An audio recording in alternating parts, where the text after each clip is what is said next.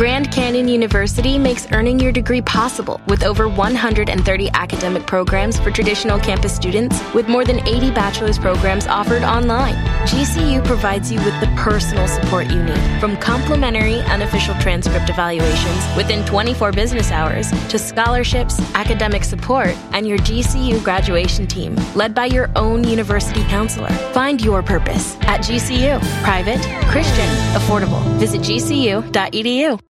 Vas a escuchar Radio Fotolibre. L'intuitif qui improvise dans l'action.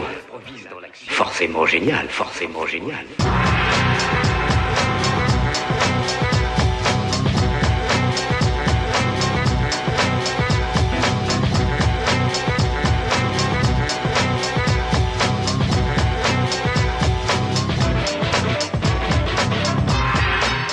Hola, bienvenidos al Laboratorio Fotográfico de Radio Fotolibre, al episodio número 17 del podcast de la fotografía libre con software libre.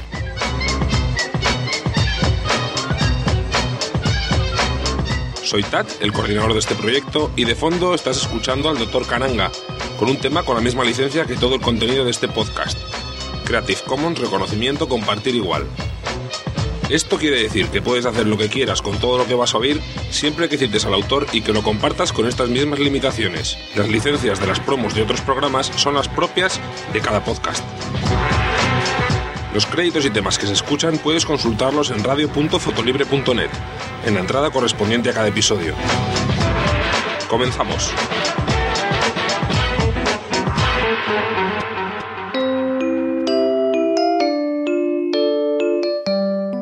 Fotolibre, fotografía libre con software libre.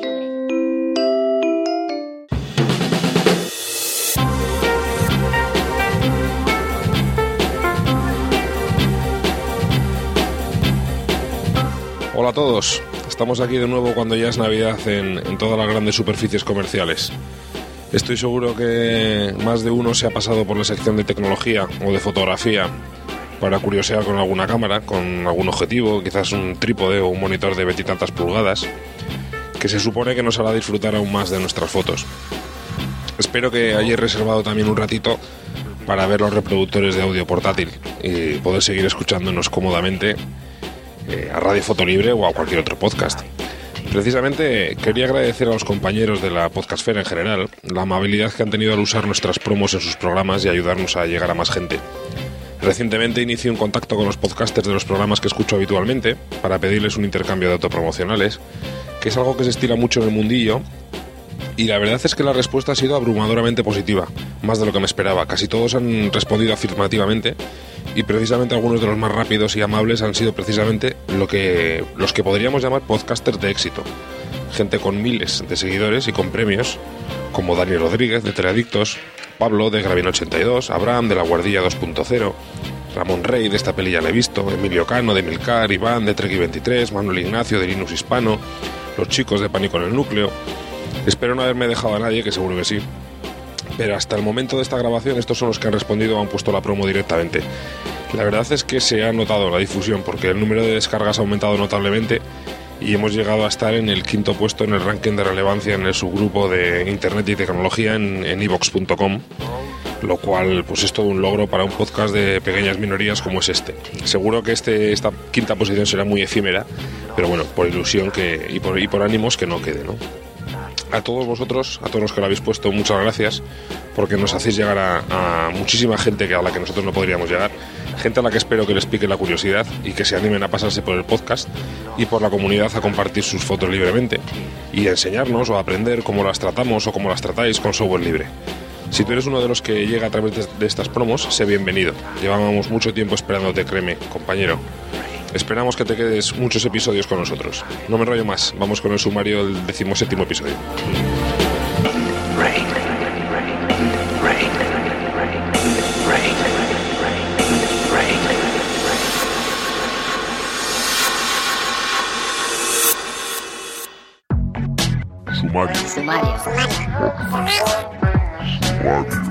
Este mes en el laboratorio de Radio Fotolibre revelamos los siguientes reportajes fotográficos. En Detrás de la Cámara, el Pecoso nos trae hoy al interesante Richard Avedon. Medir nos presenta un interesante reportaje sobre el uso básico de Fotivo. inauguramos el máster en iniciación a la fotografía impartido por el profesor Cartier Melón. Miruj nos vuelve a llevar de viaje fotográfico y en esta ocasión es a Roma. En el juego fotográfico del tema del mes conducido por Manolo disfrutaremos del podium del mes de septiembre.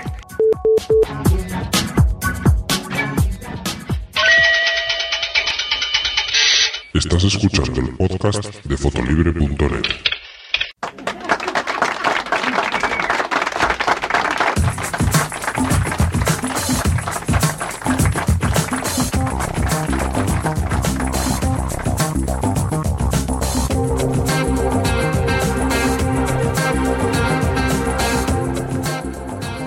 Detrás de la cámara.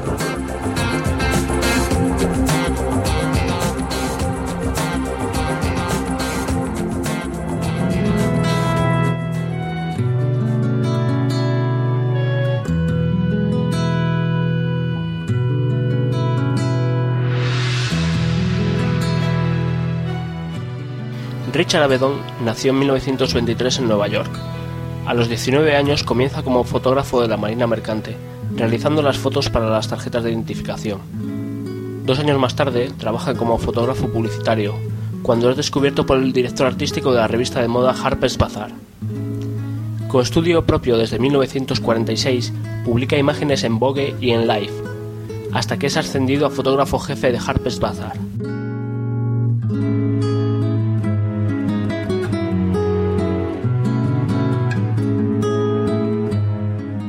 Forma de retratar a las modelos como algo vivo, con emociones, contrasta con la fotografía de moda realizada hasta entonces, con las modelos inexpresivas e indiferentes a la cámara.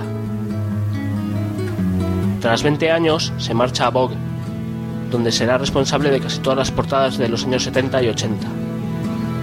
Aparte de su trabajo en moda, Avedon también toma partido socialmente, el movimiento por los derechos civiles, las protestas contra la guerra de Vietnam, la caída del muro de Berlín o las instituciones mentales son objeto de su obra. Como retratista, su obra es extensísima. Cualquier personalidad de los 60, 70 u 80, de cualquier ámbito cultural, artístico o incluso político, ha pasado por su objetivo.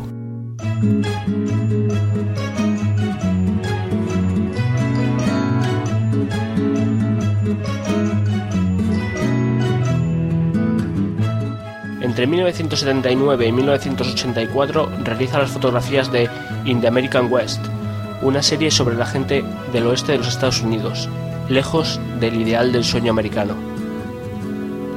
En los 90 comienza a trabajar en The New Yorker y a ser objeto de reconocimientos y premios a su trayectoria. Richard Avedon fallece en 2004.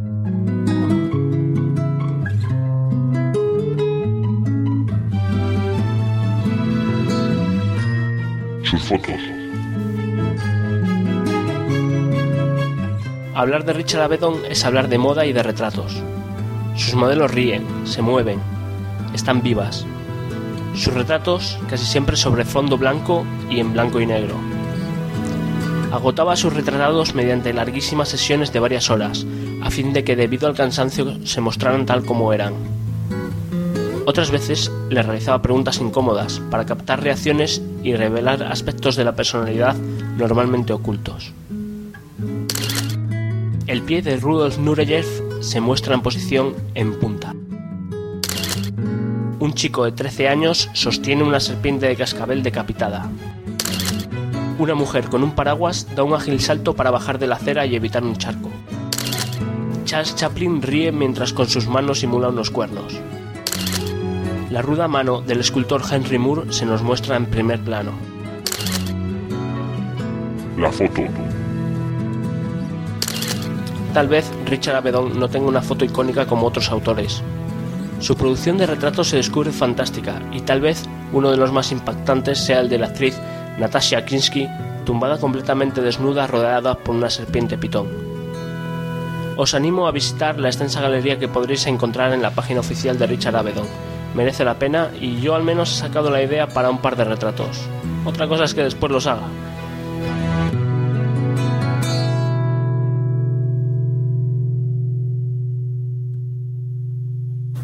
Doctor, ¿me está escuchando? Bueno, yo sigo con mi terapia. El caso es que lo necesito. Semanalmente necesito oír esas horitas de cachondeo y cuando no lo hago me siento débil, mal, como si no me hubiera tomado aquel medicamento que me recetó. No recuerdo el nombre. Así que si usted me vuelve a pedir que no escuche más los podcasts de Gravina 82, yo le diría que no puede ser, tiene que buscar otra alternativa. De hecho, se lo recomiendo a usted mismo. Óigalo, se sentirá mejor, es como una droga, pero legal, claro. Si quiere oírlo, solo tiene que descargarse los podcasts desde iTunes, iVoox o Yesto, e incluso tienen una web, gravina82.com, y también cuenta en Facebook y Twitter. Pone su nombre y aparecen. Aunque lo que le aconsejo es que mande algún correo a gravina82.gmail.com, como voy a hacer yo. Y eso. Oiga, doctor, ¿sigue usted ahí?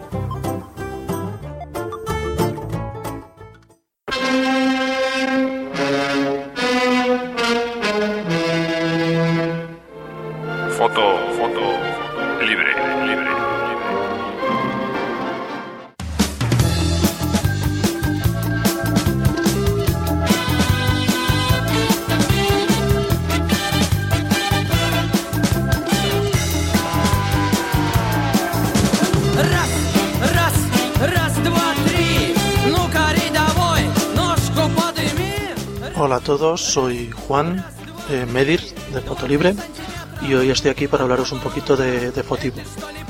Fotivo es un revelador de ficheros RAW, aunque también trabaja con, con mapas de bits.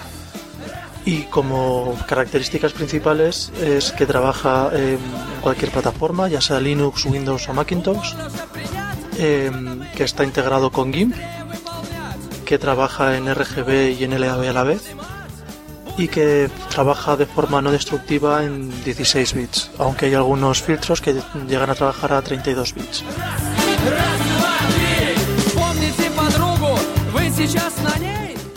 Fotivo es un programa un poco complejo. Tiene la filosofía es tener mm, todas las herramientas que, que, necesitemos disponibles y que nosotros elijamos la que la que más se ajuste a nuestra forma de trabajar y hoy lo que voy a hablar un poquito es cómo, cómo dar los primeros pasos con Fotivo para, para saber qué hacer con él la primera vez.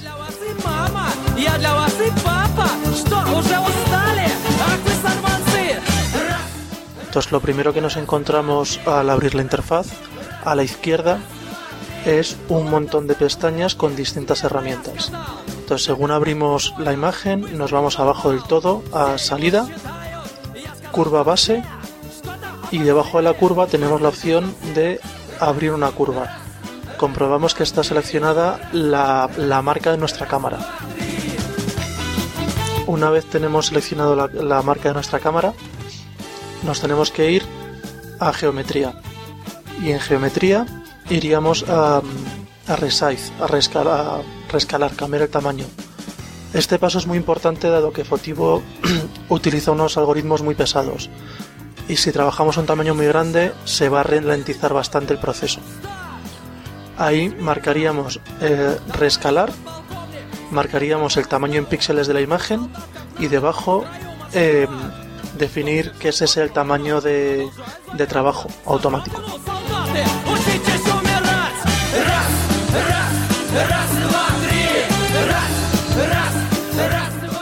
Abajo del todo tenemos una opción que es manual, marcamos el manual y le damos a play. De esa manera, cada vez que a partir de ahora, cada vez que hagamos un cambio, no se va a lanzar el programa a cambiar la imagen, sino que podremos ir ajustando los valores que queramos y cuando demos al play se, se procesarán. El siguiente paso iremos a cámara. En cámara podremos ajustar el, el balance de blancos. Como siempre, tenemos lo primero un menú desplegable donde podremos decir si queremos el balance blanco de la cámara, automático, eh, elegir un punto del- de la imagen a mano o seleccionar alguno de los preconfigurados como luz de día, sombra o nuboso. O también podemos directamente a mano mover la temperatura de color para ajustarlo al valor que nosotros queramos.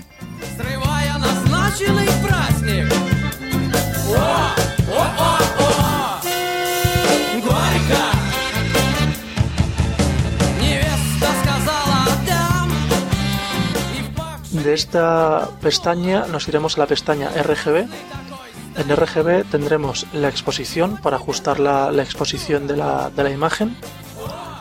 Y un poco más casi abajo del todo tenemos los niveles.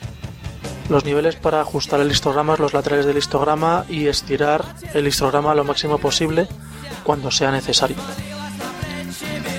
De ahí tenemos que bajar tres pestañas hasta LAB iCandy o EYE Candy y ahí elegiríamos el quinto el quinto filtro que es L asterisco curva de luminosidad. Esta es la, curva que podemos usar normalmente para variar el contraste de la imagen. Hay más curvas para cambiar la luminosidad en fotivo, pero esta es la más intuitiva. Esta es la que reacciona más como estamos acostumbrados en, otros programas a que, a que cambie la imagen. Si nos vamos a, otra, a cualquier otra curva en RGB o en LAB color y contraste, podremos hacer lo mismo, pero la curva no va a reaccionar de la misma manera.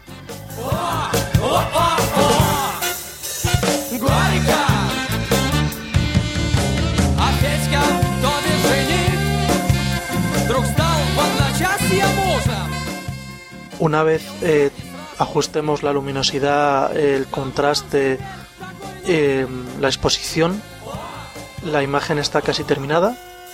Nos vamos a LAB Sharpen Noise y casi abajo del todo, si empezamos por abajo, el cuarto eh, filtro es la máscara de desenfoque.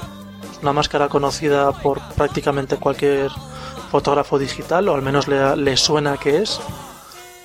El primer menú eh, marcamos with preview, con vista previa, para que se active. Si marcamos eh, only final run, solamente se ejecutará, eh, cuando salvemos la, imagen. No, no podremos ver lo que ha pasado con, con ella cuando aplicamos el filtro. Entonces ahí ponemos la cantidad, el radio y antes de, de ejecutar este, este filtro, debajo de la imagen, el nivel de zoom de las cuatro lupas, la derecha del todo, la ponemos a 1 y así veremos la imagen en tamaño real, cómo afecta realmente el filtro de, enfoque. Le daríamos a play, vemos cómo, cómo queda la imagen, si, si nos gusta cómo queda y si nos gusta cómo queda, solo tendríamos que bajar abajo del todo, volver a la pestaña de Output y el último parámetro que es Output eh, Parámetros, parámetros de salida, y ahí podremos elegir qué tipo de fichero queremos salvar, la calidad del fichero, si queremos incluir los metadatos, eh, si queremos ponerle un título, incluso podremos evaluar la fotografía o agregarle etiquetas. Una vez que ya hemos terminado de definir el tipo de fichero de salida que queremos, lo único que nos queda es bajar a la esquina inferior izquierda de la foto donde tendremos seis iconos y en la fila de arriba el central que dice en inglés Save Current Pipe que es salvar el, proceso actual hacemos clic se nos abrirá un menú y solo nos quedaría salvar la imagen donde, donde deseemos y con esto ya tenemos la base para procesar una imagen con Fotivo. Un saludo y hasta pronto.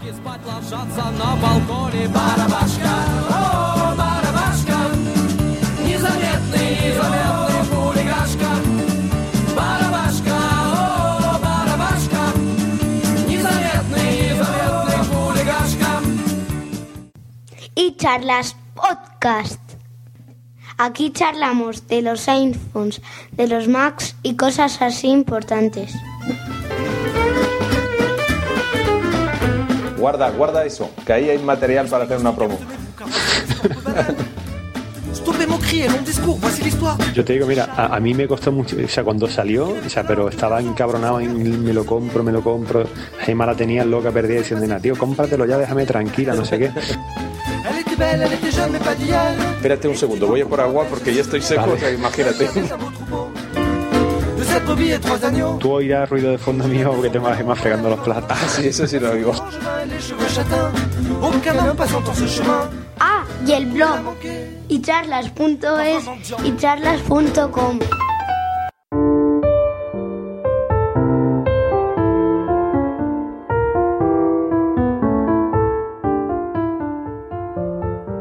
París, la ciudad de la luz, en la Universidad de la Sorbona, el prestigioso profesor Cartier Melon se encuentra impartiendo su mundialmente conocido máster de iniciación a la fotografía. Profesor. ¿Qué? Profesor. ¿Qué? Profesor Melón. ¿Qué, copón? Profesor Melón, ¿qué es el diafragma? Ay, maño. El diafragma, pequeños saltamontes, es el estrechamiento variable por medio de un sistema de láminas finas que, situado entre las lentes del objetivo, permite graduar la cantidad de luz que entra a la cámara. Vale, vale. Yo también me he leído la Wikipedia, profesor Melón, pero no he entendido nada. ¿Para qué se usa? No me interrumpas, Zagal, que te pego un pescozón. Espera un poco, Dios. Vamos a ver. Ya sabes, y si no lo sabes, te lo digo yo, que la luz que formará la imagen de la fotografía llega a la camareta atravesando el objetivo hasta que se esmorra contra el sensor que debe estar bien escoscado o limpito. Y que es donde se registrará la imagen. Pero, ¿y el diafragma? Madre, madre. Mira que te gusta pleitear. Espera un poco, alma de cántaro. Supongamos que el sensor es una habitación y que para que esté correctamente expuesto tenemos que llenar la habitación de muetes. De gente, vamos. Los muetes entran por la puerta de la habitación y la van llenando poco a poco. El tiempo que tardarán en llenarla dependerá de lo grande que sea la puerta, ¿no? Porque cuanto mayor sea, más muetes podrán entrar a la vez y antes se llenará. Del mismo modo, cuanto más pequeña sea la puerta, menos muetes podrán entrar a la vez y más tardaremos en llenarla por muy cagaprisas que sean. ¿Eso es un diafragma? Que sí. Podemos decir que para conseguir llenar la habitación podemos jugar con dos factores, el tamaño de la puerta y el tiempo que está abierta. Del mismo modo, para lograr una exposición determinada podemos relacionar la apertura del diafragma que controla el flujo de luz que entra en la cámara con la velocidad de exposición, que no es más que el tiempo que permanece abierta una cortinilla que deja pasar la luz hasta el sensor. Esto se ve afectado en todavía por otros parámetros que veremos más adelante y produce un pozal de consecuencias que también estudiaremos en el futuro. ¿Te ha quedado claro, Zagal? No, profesor Melón. Sigo sin entender qué tiene que ver este anillo de goma con la cámara de fotos. Yo creía que era para no tener hijos. La Virgen del Pilar.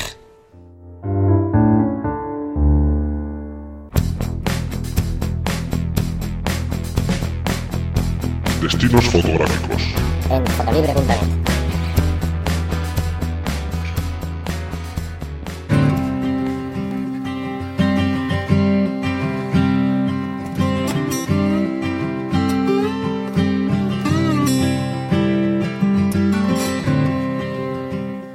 Hay veces que resulta un poco difícil presentar una ciudad sin desvelar toda la mano en la primera jugada.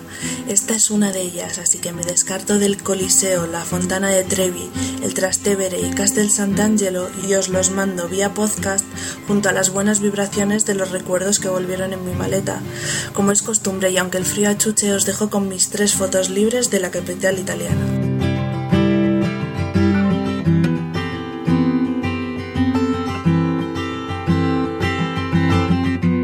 La Piazza Venecia es el sitio ideal para, sorteando coches y autobuses, admirar el Monumento Nacional a Victorio Emanuele II. Allí se encuentran varias estatuas del susodicho rey, la tumba del soldado desconocido y el Museo de la Unificación Italiana. Esta foto, aparte de ser un pequeño guiño navideño a Mendaur, es especial porque demuestra ese, digamos, carácter imperial italiano, con la curiosidad de que su inauguración fue exactamente hace un siglo. Es bonito admirar el contraste de cómo ondean las banderas italianas ante ese imponente edificio de, mármol blanco. Nos vamos a desplazar unos pocos metros, porque ¿quién visita Roma sin entrar a una iglesia? Suena imposible y por eso la segunda foto libre será en la iglesia de Santo Nombre de Jesús. Esta es la iglesia madre de los jesuitas, concebida por San Ignacio de Loyola en el siglo XVI y su fachada es conocida como un modelo de arquitectura barroca. Tened las cámaras preparadas porque llega una curiosidad. Tal debe ser el interés que suscita el fresco de la nave principal que a pocos pasos de la entrada se ha dispuesto un espejo apoyado en el suelo que tiene la inclinación suficiente para contemplar el fresco sin alzar la vista. Quizás no es la iglesia más bonita ni el fresco más espectacular que haya podido ver, pero sí que da una cierta perspectiva distinta sobre la vida.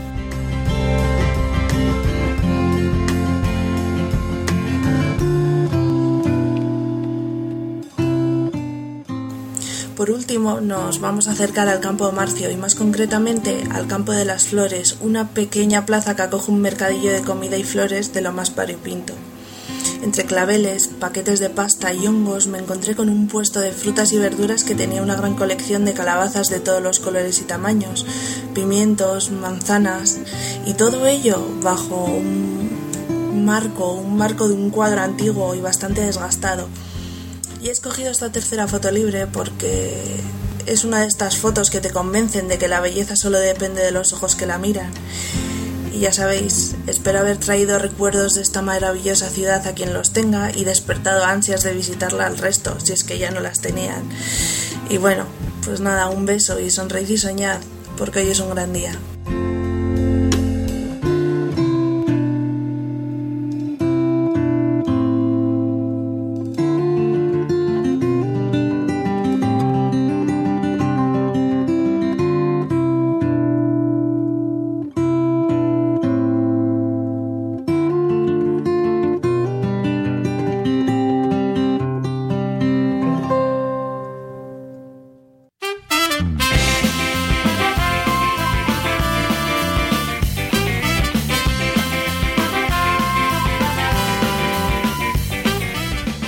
Hola fotolibreros. Recordad que podéis enviar vuestras colaboraciones, sugerencias o las respuestas del cuestionario a podcast.fotolibre.net. También os agradeceremos los comentarios en radio.fotolibre.net o en ivox.com, desde donde podéis descargar los episodios del podcast. Y si lo preferís podéis suscribiros al feed para no perderos ningún episodio.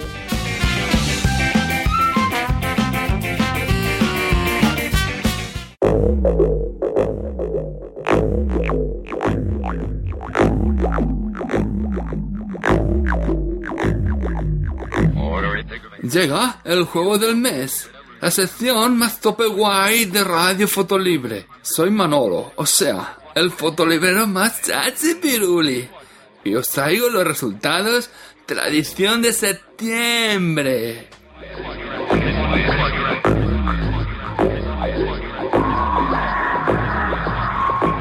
Como seguramente ya sabes, el juego del mes de Fotolibre es el duelo mensual desarrollado en las arenas de fotolibre.net, donde se ponen en liza el talento fotográfico, el ingenio y el sentido del humor de los fotolibreros. El juego del mes funciona así. Al principio del mes se establece un tema al que se han de ajustar las fotos presentadas. Cada fotolibrero puede participar con una foto.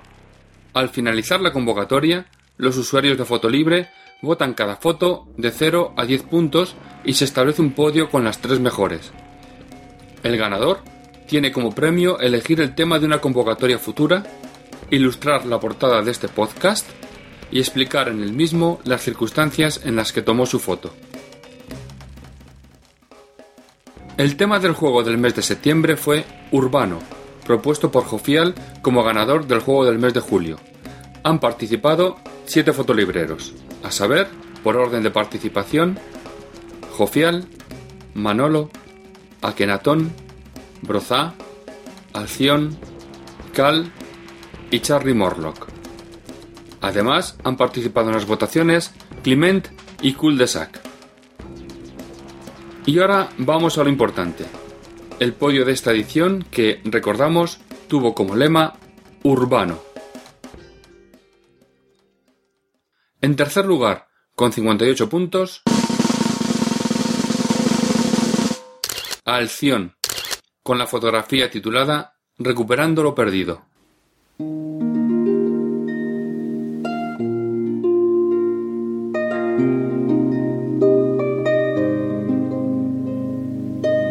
Alción presenta un plano corto, tomado con un angular a ras de suelo, pero encuadrando de forma paralela a este.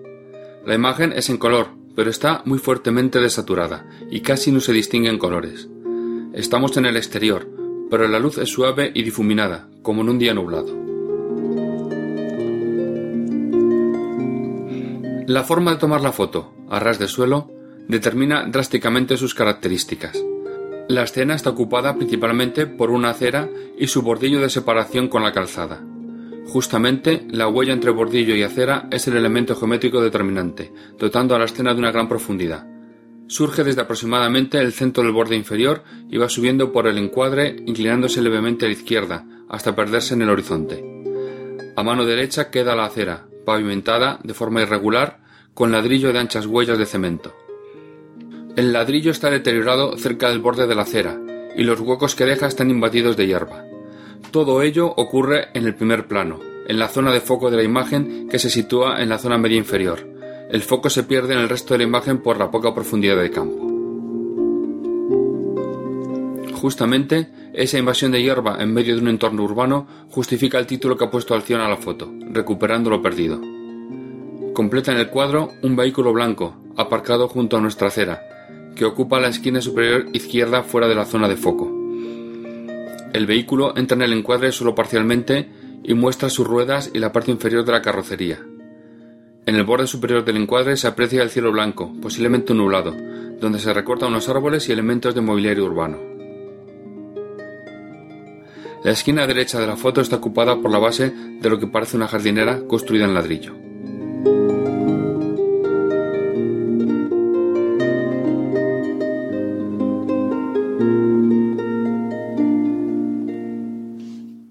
En segundo lugar, con 67 puntos,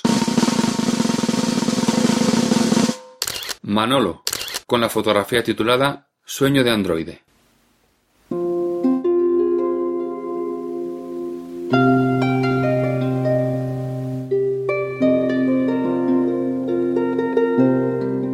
La foto del segundo puesto del podio es un plano general, tomado con focal media. Al igual que la foto de acción, presenta un gran desaturado sin llegar al blanco y negro total. En general, predominan los tonos chocolate. La luz viene claramente de arriba y deja una iluminación que, aunque bastante homogénea, crea fuertes contrastes.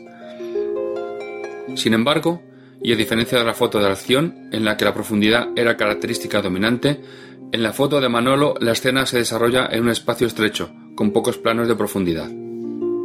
De hecho, estamos contemplando un escaparate de una tienda de moda masculina. La escena está dividida verticalmente en dos partes casi iguales mediante un eje más real que virtual, el panel izquierdo de una estantería estrecha, la cual recorre el encuadre de arriba abajo y queda dividida en cajones vacíos, pero que dejan ver el fondo. A la derecha se sitúa un expositor igual de estrecho, pero este ya muestra una colección de coches de juguete antiguos, dispuestos en fila como si treparan por el expositor.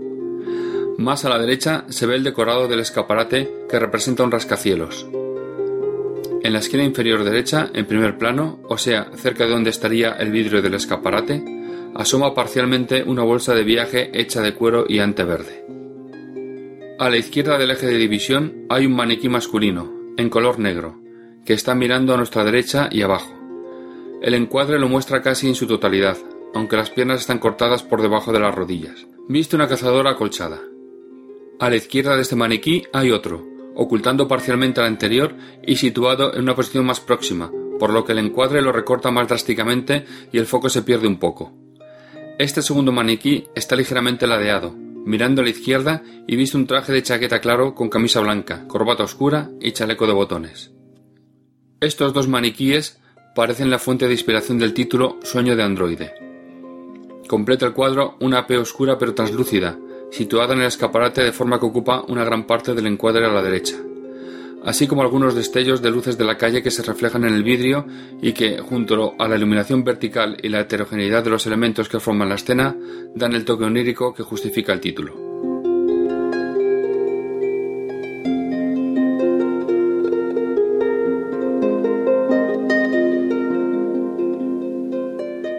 Y, finalmente, el ganador del juego del mes de septiembre de Fotolibre, con 74 puntos, Cal, también conocido en Fotolibre como Andoni. La fotografía ganadora se titula ¿Seguro que todo recto? y la puedes ver como portada de este podcast en la dirección radio.fotolibre.net.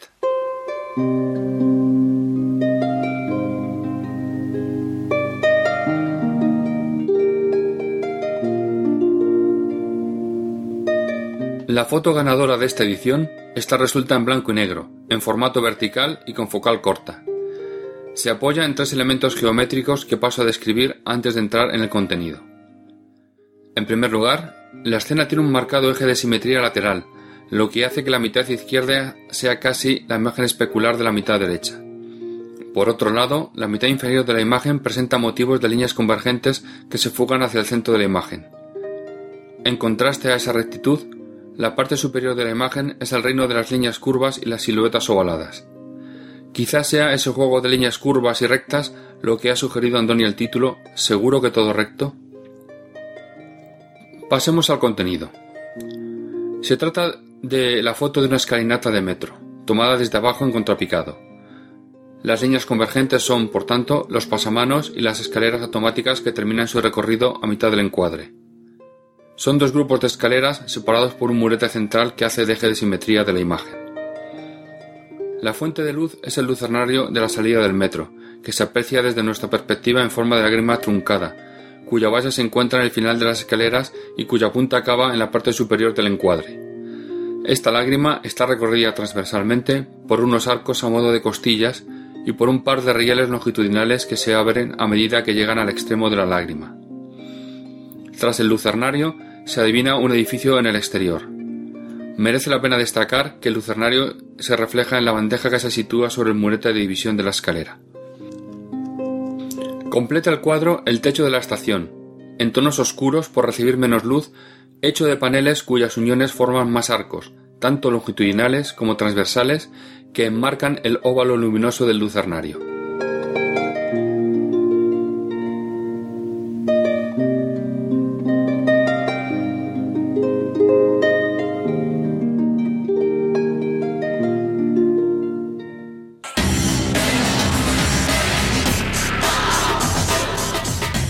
Esto ha sido todo por mi parte. Os dejo ahora con el autor de la foto ganadora, Andoni. Hasta la próxima edición del podcast de Radio Foto Libre. Salud y fotos.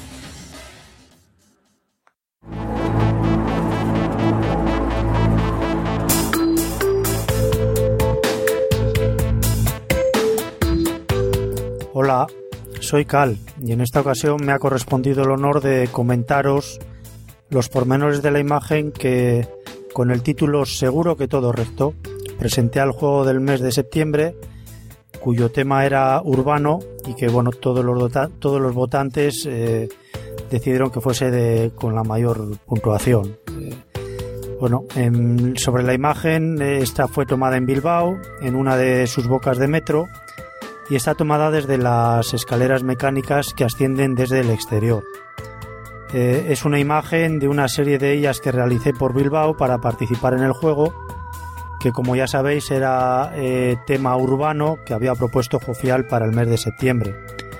Como no tenía ninguna idea preconcebida para, para la foto, pues bueno, una mediodía mm, decidí acercarme a la gran ciudad, donde seguro que encontraría un, un montón de oportunidades eh, y de entre ellas, pues bueno, alguna medianamente decente para presentar en el juego. Y al final así fue. En esta ocasión, además, pues bueno, tenía eh, una excusa más para echarme la cámara al hombro y salir de caza. Y no era otra que, pues bueno, poner a prueba un, un objetivo de 16 milímetros de focal fija que, pues bueno, digamos que por una herencia familiar eh, había caído en mis manos. Entonces, nada, de paseo por Bilbao, pues bueno, estuve haciendo un montón de, de imágenes y de tomas, pero ninguna mm, acababa de convencerme para presentar al juego del mes. Eh, bueno, un, un, número de ellas las habéis podido ver en el, en el foro o en el almacén. En el foro abrí un hilo eh, sobre, sobre las otras candidatas que habían sido para, para presentar a, a dicho juego. Eh, bueno, casi al final del, del paseo fotográfico, eh, bueno, decidí meterme por una boca del metro y ver qué se podía pescar por allí. Y bueno, saliendo del metro, pues eh, saliendo por estas escaleras mecánicas, hice un disparo y bueno, eh, tras el disparo, visualizarlo en la pantalla y demás, pues bueno, decidí que esa iba a ser la, la, la imagen que, que iba, iba a trabajar. En ella pues eso me gustaba en el juego de líneas, eh, líneas rectas que subían hacia arriba confluyendo hacia lo que es eh, los arcos de la marquesina exterior. Así que nada, estuve un buen rato arriba y abajo, eh, pues bueno, disparando, haciendo disparos de todas las maneras posibles, intentando cuadrar bien el encuadre, la exposición y demás. Y bueno, después de un buen rato, pues, pues ya llené la tarjeta y, decidí que, que, había finalizado. La verdad es que eh, no era una hora demasiado concurrida, pero bueno, imagino que alguno de los que estuviese por allí esperando a la novia o al novio, eh, pues me vería como, me miraría como las vacas al tren. Eh, este tío que está haciendo aquí tanto subir y bajar, pero bueno, es lo que hay. Eh, de vuelta ya en casa, pues bueno, tan solo quedaba pues bueno la parte más cómoda del trabajo, aunque para mí no es la más fácil, ni mucho menos. era primero decidir qué toma era la adecuada o la que quería trabajar y finalmente pues bueno darle el toque personal o el toque adecuado a, a lo que me, bueno, mi, cabeza me sugería. El revelado final, digamos que lo realicé completamente con Fotivo. Para los más escépticos del foro, eh, básicamente fue, eh, pues bueno, un enderezado y un recorte, lo cual quiere decir que no anduve muy fino con el, con el encuadre que, hice después de tanta toma. Eh, luego un paso blanco y negro en modo lab un ajuste de niveles y finalmente, pues bueno, digamos el, afilado, el, darle nitidez a, la imagen. Al final, pues bueno, con todo eso, pues ya llegué a la imagen que ya conocéis y que en definitiva, y como me imagino que ya Manolo os habrá descrito mejor que yo en, la descripción del, podio, eh, se trata de un contraluz de los arcos de la marquesina exterior hacia cuya base pues bueno, convergen las líneas rectas de las escaleras mecánicas que ascienden eh, desde el interior del, metro. Como curiosidad decir que o comentar que las marquesinas eh, a, estas marquesinas del metro de Bilbao se las conoce como fosteritos, eh, pues bueno en honor al arquitecto que las diseñó, Norman Foster. Pero bueno yo de esto me he enterado pues preparando este audio eh, porque yo soy muy despistado para estas cosas y la verdad es que no, ni me acordaba o si me acordaba, pues bueno, ya se me había quedado en alguna parte del cerebro que no, que no suelo usar. Eh, pues nada más, eh, espero no haber sido muy pesado y no haber dado demasiada paliza. Para mí decir que ha sido un placer y un honor volver a estar aquí de nuevo presentando una imagen. un saludo y nada, nos vemos por Foto Libre. Agur.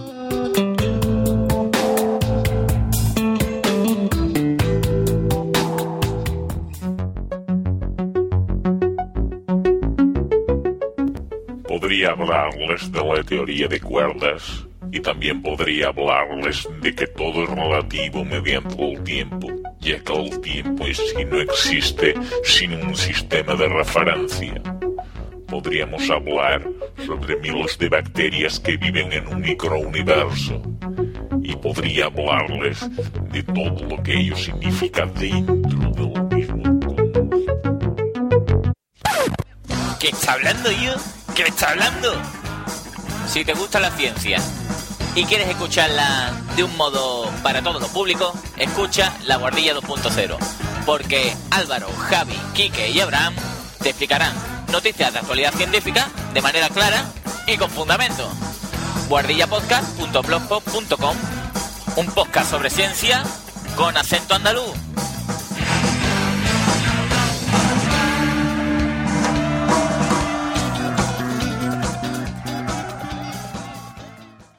Ole.